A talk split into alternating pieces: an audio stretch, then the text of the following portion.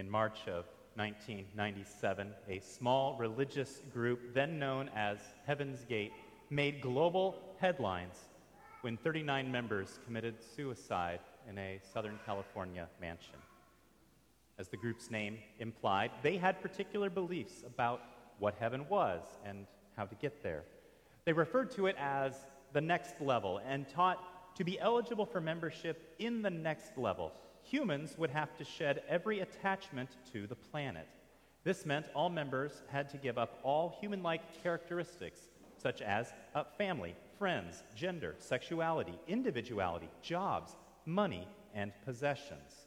This was to help them achieve a, quote, higher evolutionary level above human. Not surprisingly so, the first convert to this new religion left her children in order to do so. What eventually led to their deaths was the belief that there was a spaceship hidden behind the Hale Bopp comet that would be passing near the Earth soon that would take their souls to another level of existence above human, and the only thing holding their souls back from reaching the next level was their bodies.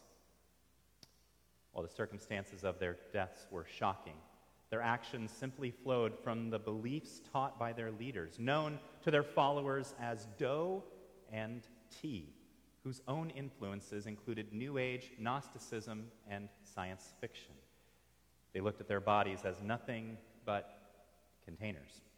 Their actions, as a result, uh, uh, like many other religious systems, um, they perceived the material world uh, as something to be escaped. And the headlines that they made 26 years ago were simply what flowed from living out of their beliefs. And yet, their beliefs and their behaviors could not be more different from those found among Jesus' first followers. We're going to look at a passage of Scripture uh, this morning that paints a very different picture of what lies beyond the grave for Jesus' followers and sets a very different course for life here on earth. It's found in Luke uh, chapter 24, beginning in verse 33. In your Pew Bibles, I believe it begins on page 1643. After an account of two disciples encountering the risen Jesus, we read this. They got up and returned at once to Jerusalem. There they found the eleven and those with them assembled together and saying, It is true, the Lord has risen and has appeared to Simon. Then the two told what had happened on the way and how Jesus was recognized by them when he broke the bread. While they were still talking about this, Jesus himself stood among them and said to them, Peace be with you. They were startled and frightened, thinking that they saw a ghost. He said to them, Why are you troubled, and why do doubts rise in your minds? Look at my hands and my feet. It is I myself. Touch me and see. A ghost does not have flesh and blood as, and bones as you see that I have. When he had said this, he showed them his hands and feet. And while they still did not believe because of joy and amazement, he asked them, Do you have anything here to eat? They gave him a piece of broiled fish, and he took it and ate it in their presence. He said to them, This is what I told you while I was still with you. Everything must be fulfilled that is written about me in the law of Moses, the prophets, and the Psalms. Then he opened their minds so they could understand the scriptures. So, what do we see in here? Well, first, we see an embodied Jesus. Now, right before this passage, two of Jesus' followers very unexpectedly found themselves walking and talking and even breaking bread with the same Jesus they saw crucified on Friday. And as they hurried to Jerusalem to tell others about it, what they had seen and what they had heard, they couldn't even get a word out before they were told, It is true, the Lord has risen and appeared to Simon. When the two told what had happened along the way, how Jesus had rec- was recognized by them when he broke the bread, and in the midst of telling all of these things, you can just imagine the looks on their faces with eyebrows raised to match the volume of their voices, saying things like, Wait, you saw him too? He goes, Did you recognize him at first? What do you mean he then just disappeared? And in the midst of this cacophony of sound, nobody seems to notice that there's now somebody else standing in the room. We read, Jesus himself stood among them and said to them, Peace be with you.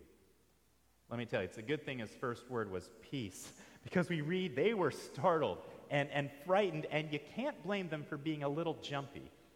See, they had just seen the one they'd been following for three years arrested and executed. And Jesus had already told them not to expect any better treatment than the way people treated him. We know from John's account of the scene that it was because of fear of the ones who had got Jesus arrested that the doors of the room had been locked. And now, despite locked doors, somebody else quite unexpectedly was standing in their midst. Luke adds that part of their fear was their thinking that they saw a ghost. That is not an embodied person, but something else. And so Jesus made sure that nobody left that room with that misconception. In verse 39, he says, Look at my hands and my feet. It is I. He told them to touch me and see. A ghost does not have flesh and bones as you see that I have. Then he showed them his hands and his feet. Look at what Jesus is telling them to do look, touch, see, see. He is appealing to their physical senses to show them it is to show them it's physically me. And Luke also does his best to dispel any notions that the resurrection is anything less than Jesus in the flesh. Verse 34 Jesus appeared to Simon, Simon saw him. Verse 35 the two disciples who had joined him had recognized Jesus when he physically broke the bread. Verse 36 Jesus himself stood among them. He, wasn't floating, his, his feet were touching the ground. Later, when he appears to Thomas, who would not believe unless uh, he actually got to touch Jesus' flesh himself, Jesus says in John 20, Thomas, put your finger here and see my hands. Put out your hand and place it in my side. Do not disbelieve, but believe. The, the physical, bodily resurrection of Jesus is the testimony we see in the Gospels, and it's not just found in those books. At the beginning of John's first letter to the church, he describes the resurrection of Jesus as that which we have seen and heard and touched and so forth. And if all of that wasn't enough, Jesus even passes the fish test. You're like, the fish test? The fish test. He tells them, while we, we read, while they still did not believe it, because of joy and amazement, he said to them, Do you have anything to eat?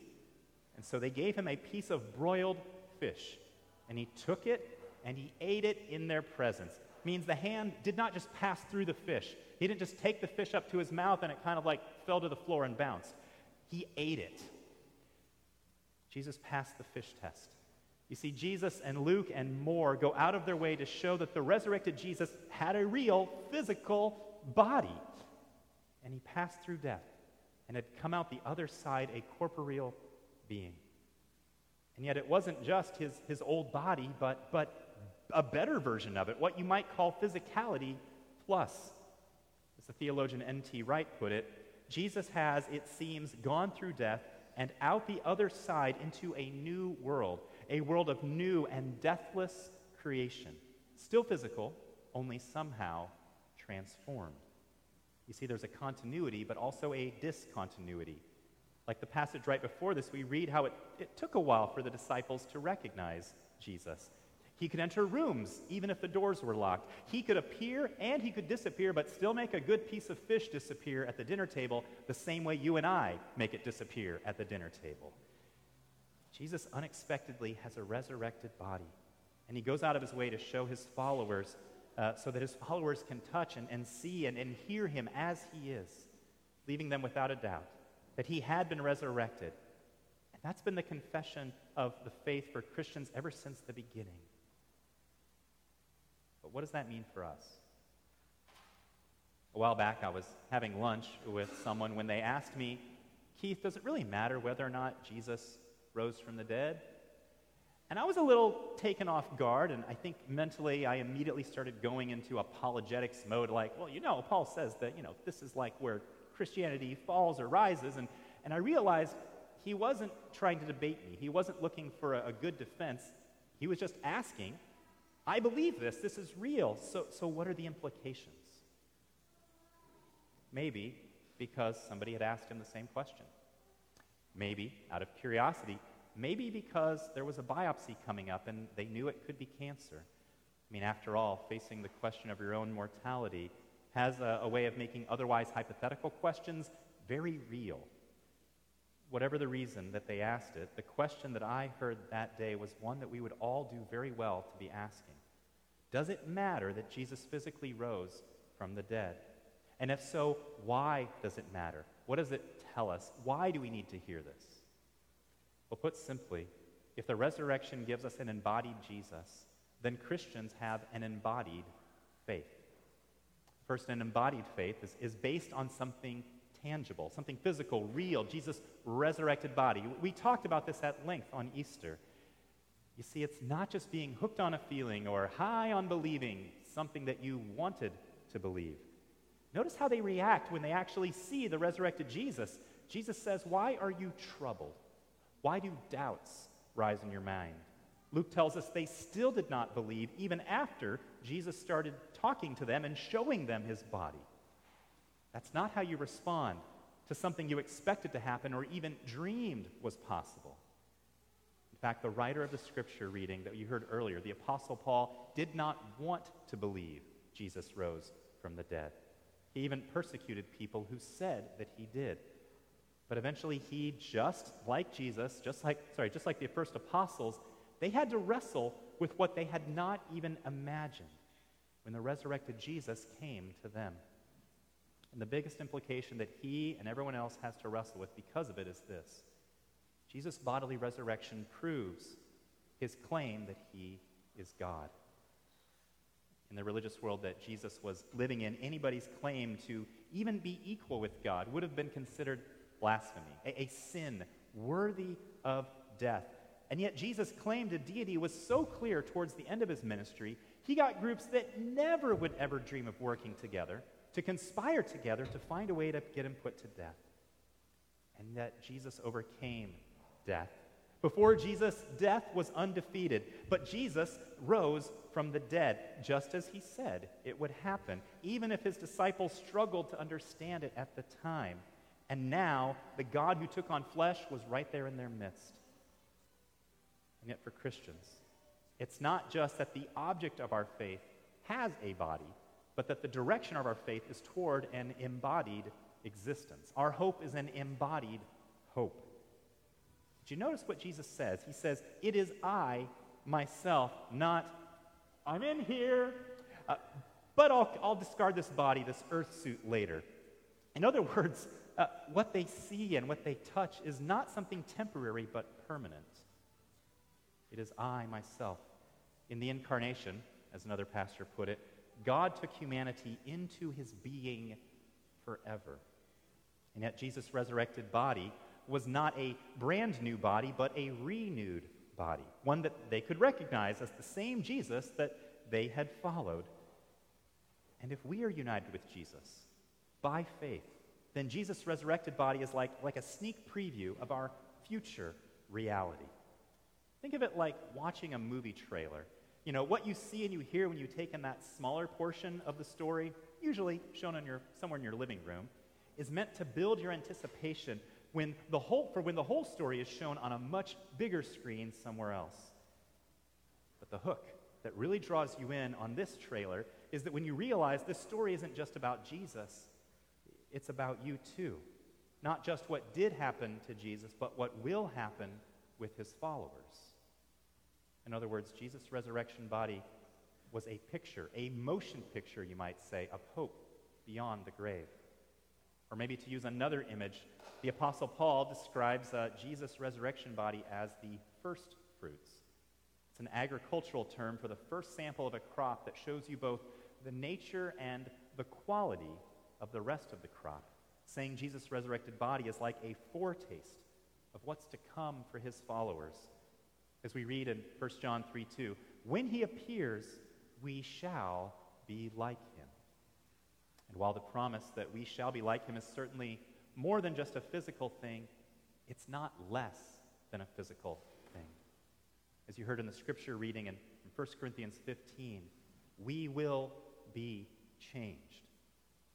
Comparing the burying of a body in the ground to planting a seed or, or sowing, Paul writes, what is sown is perishable, but what is raised is imperishable.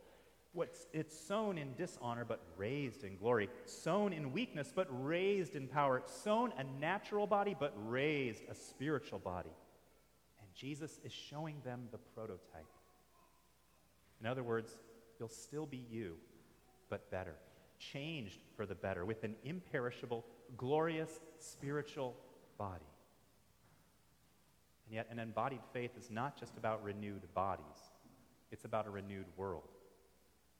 In John 14, Jesus says, I go to prepare a place for you. Not a dimension of consciousness, but a place. And it fits well with the rest of Scripture. In Genesis 1 and 2, we read about a place called the Garden of Eden, a garden paradise with rivers and, and trees where God and humanity dwell together in perfect, unbroken community. Then in the next chapter, we read about how our parents' first sin drove humanity out of that garden, out of it where our bodies and the earth itself now bear the consequences of, of human sin, what's often called the curse. But then we read in Romans 8 about how the earth itself is groaning, but with an end point in mind, groaning until the effect of human sin upon the world is finally undone. And yet, what God started doing, even in that third chapter of the Bible, and continues doing all the way to almost the end leads to a scene you see in the last two chapters of the Bible, Revelation 21 and 22, where we read about another place, a new heaven and earth, the new Jerusalem. Not a place that we ascend to, but a place that comes down to us, where everything that we had in the garden is restored and more so, where we again see rivers and trees, even the tree of life, where God and humanity dwell together in unbroken communion once more, where there will no longer be any curse or sin or death or mourning or crying or pain. And what began in a garden ends in a garden city.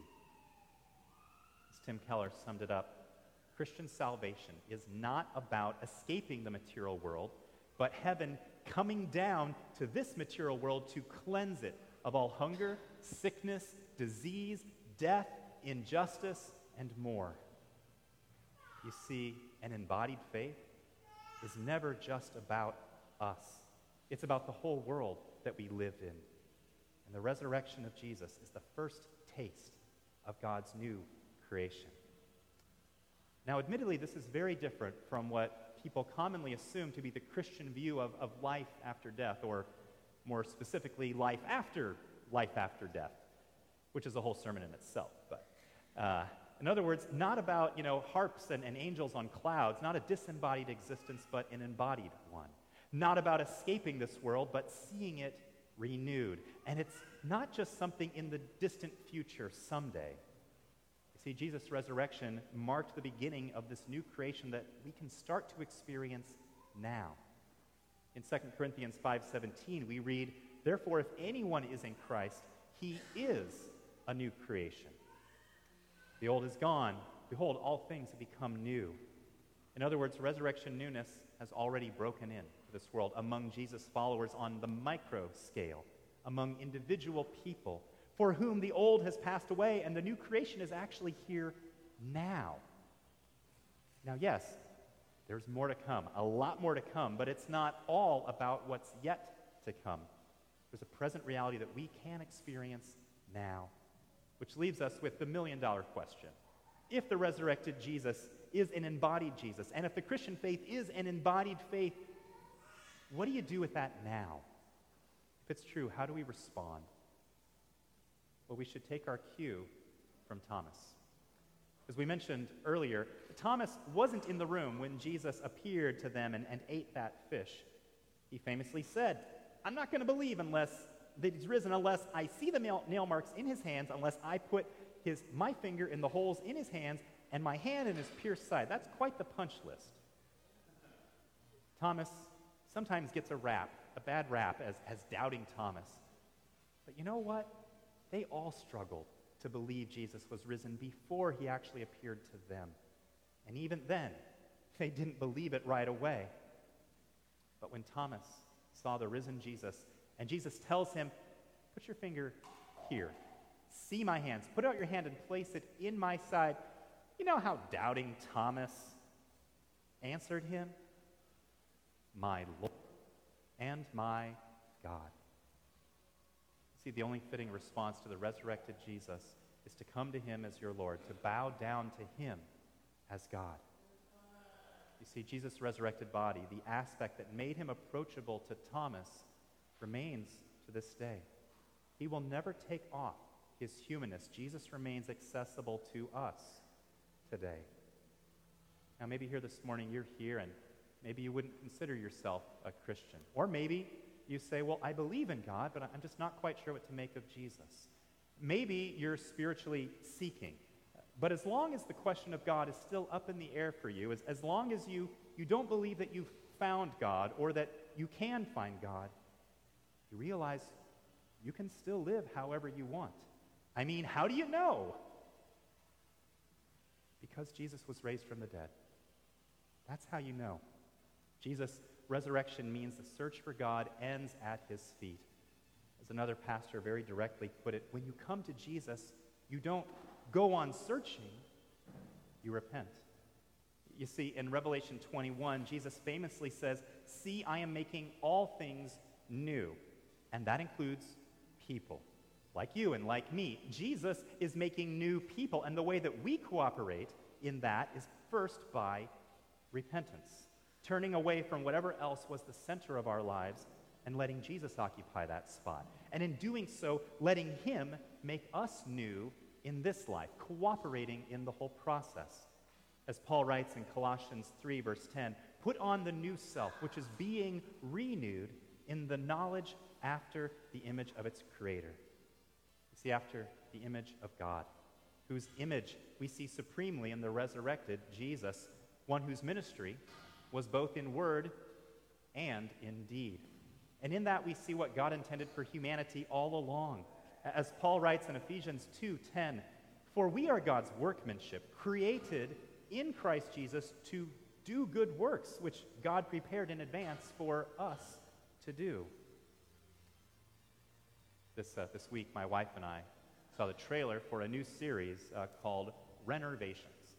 So here's the concept. Jeremy Renner, aka Hawkeye in the Marvel movie uh, cinematic universe, finds old decommissioned vehicles and he buys them. He makes them his own, and then he and his team renovate them, making each of them into something new, something that can serve their community in a new way.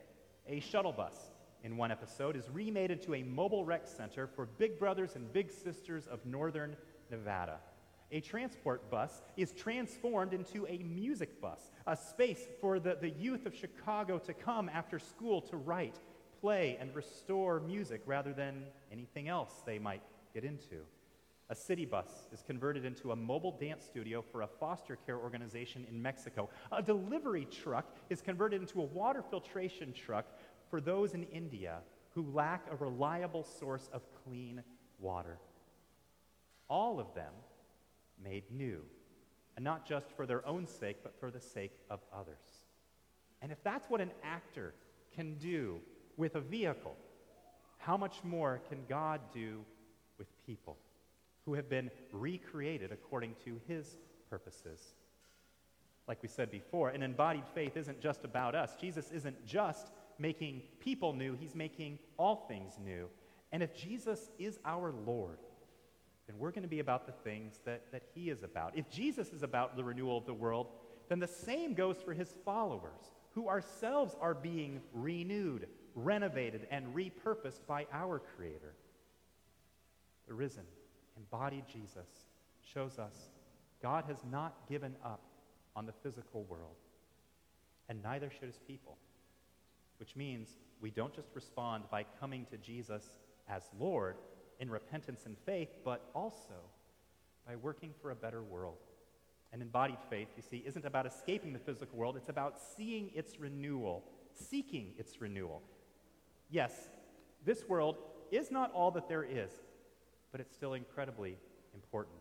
We see that in how Christians historically have lived out this faith, showing incredible engagement in the world, even from the very beginning, particularly in their concern for the poor, for the sick, and for the vulnerable in society, and not just among fellow Christians, but among all peoples.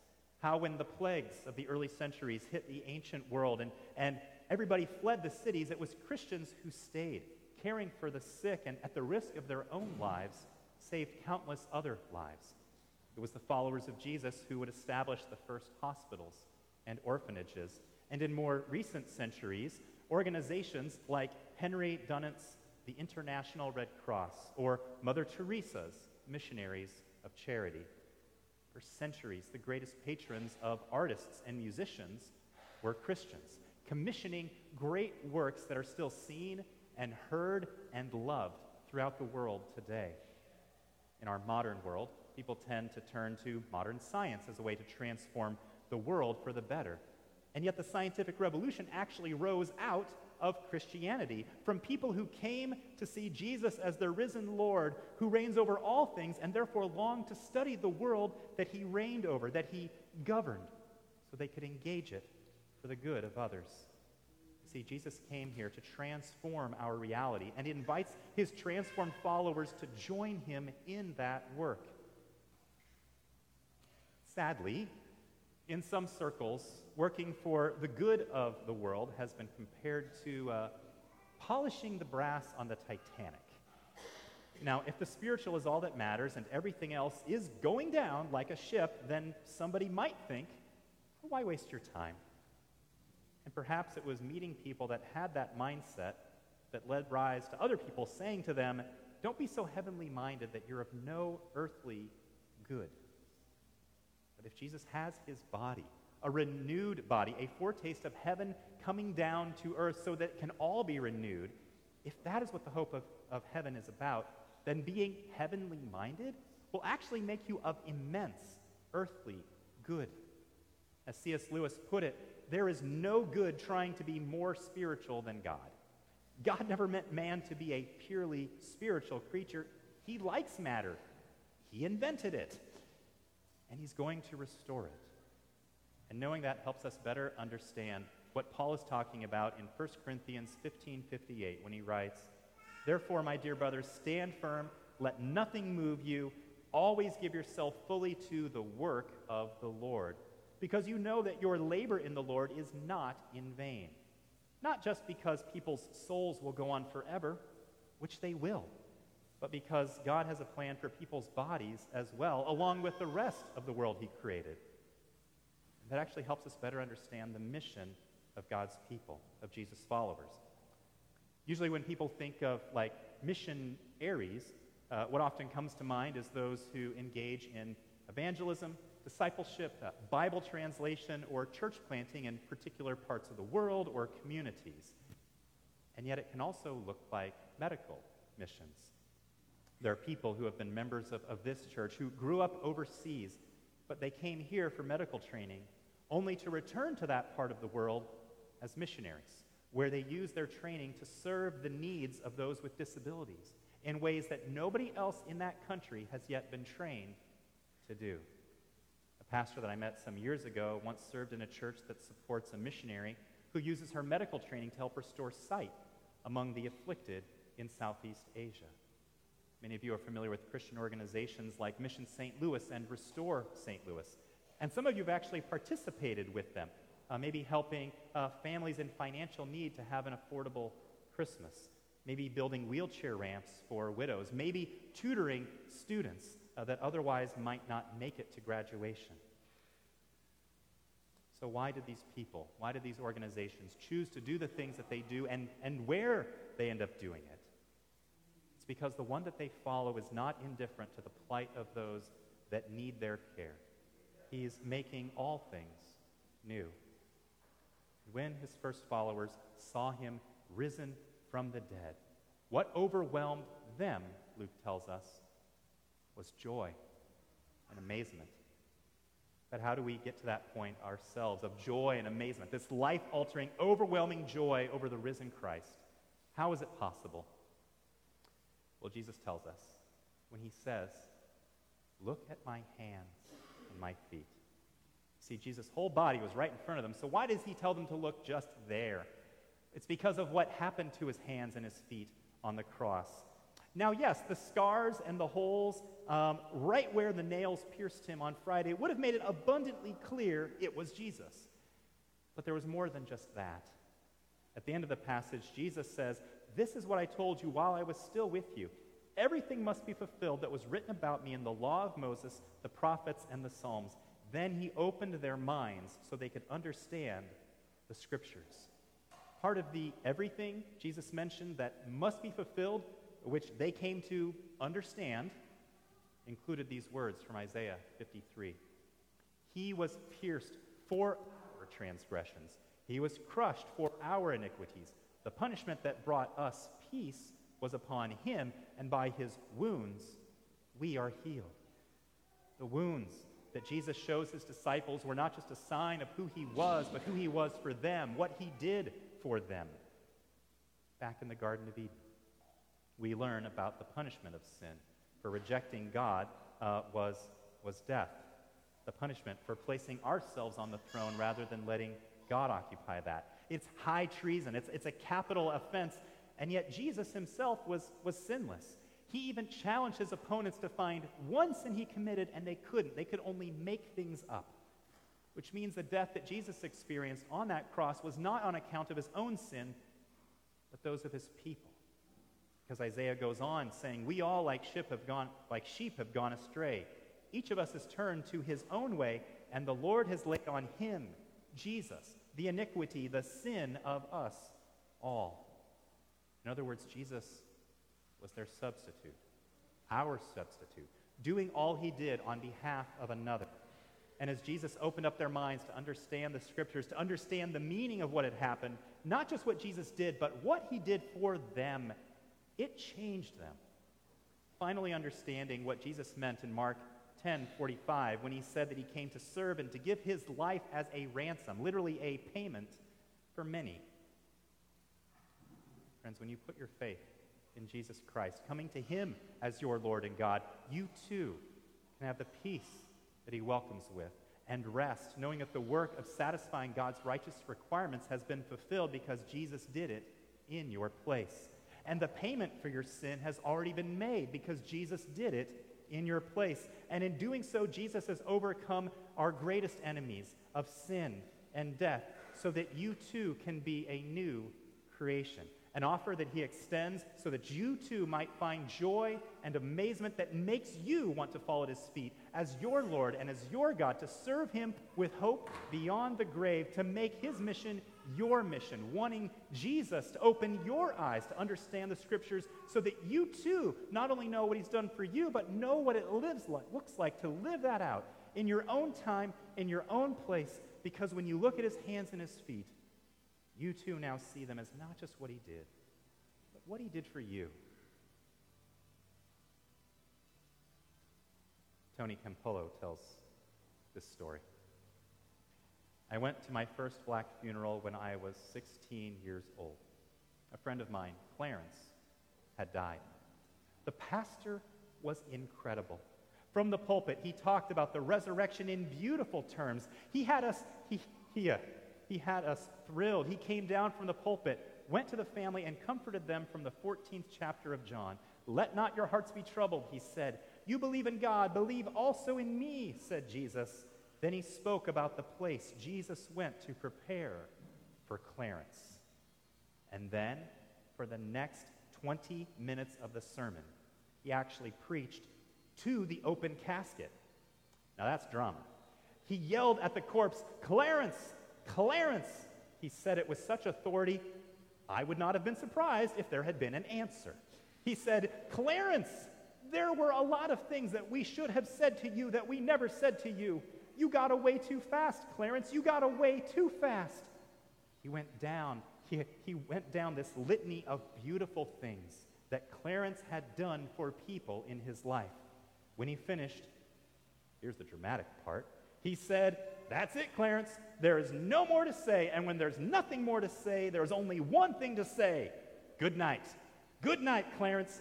He grabbed the lid of the casket and slammed it shut. Good night, Clarence. Boom.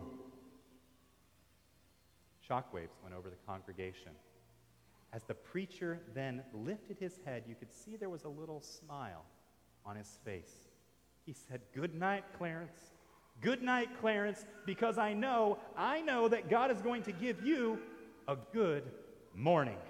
The choir stood and they started singing, On that resurrection morning, we shall rise, we shall rise. We were dancing in the aisles and hugging each other.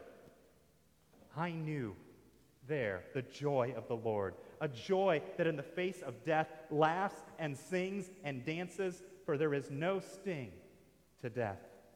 A joy that comes from looking first to the hands and the feet of the risen Jesus. Hands that point us back to the life that Jesus gave for us. Hands and feet that point us forward to the life that Jesus will give to us, all to empower us to live the life that Jesus calls us to live now, living out our embodied faith. Let me pray for us.